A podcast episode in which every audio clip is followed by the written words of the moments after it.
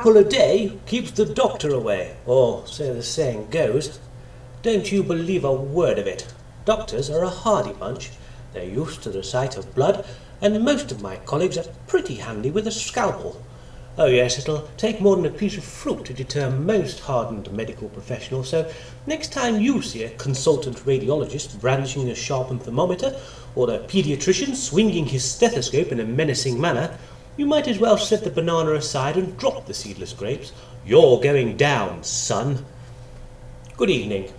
My name is Dr. Adolphus Bongo and those of you who have been worrying about where I've been just lately will be relieved to learn that I've recently returned from supporting Bon Jovi on a major stadium tour of South America.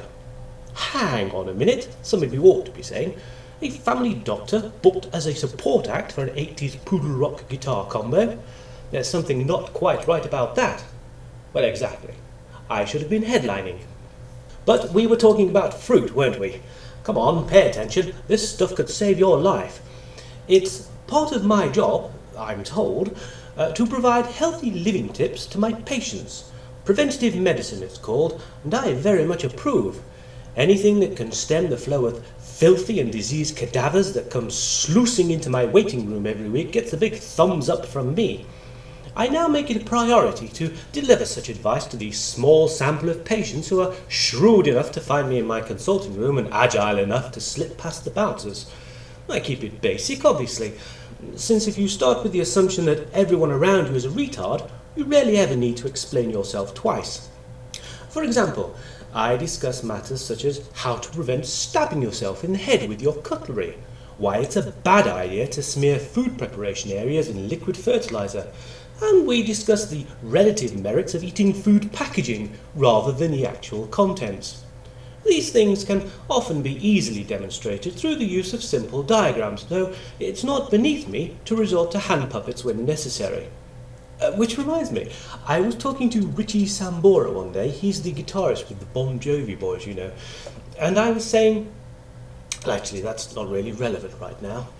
Yes, so back to the fruit. I do wish you wouldn't keep sidetracking me. Now, obviously, healthy eating is not just about taking the appropriate precautions to avoid choking on crockery or ensuring that you don't insert bits of yourself into the wrong end of a food processor. I, actually, I don't think there is a, a right end of a food processor into which it is advisable to wedge portions of your person, but I've no objection to you experimenting.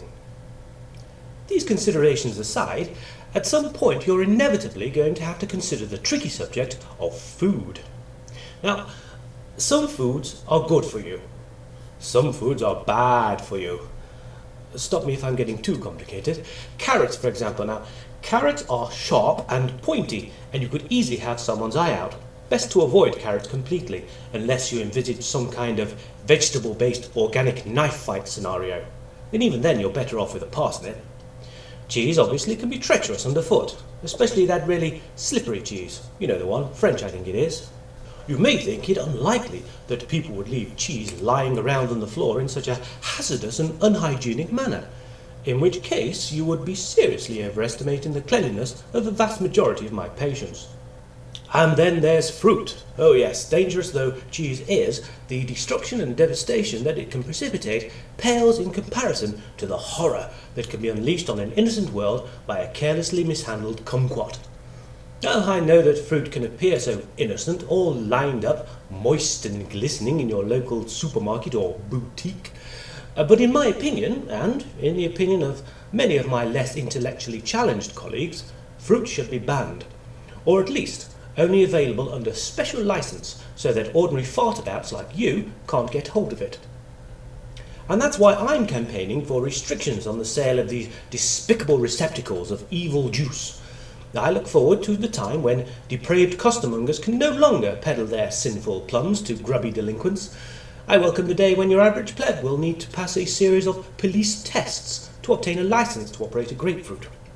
And I shall rejoice when we finally see the ratification of a treaty to ban the international use of watermelons and the harshest penalties for all those who persist in deploying these saturated citric death pods.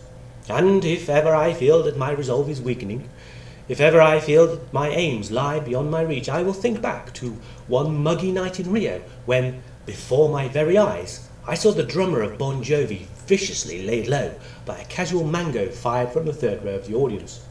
Then my vigour will be reborn. This one's for you, Tico.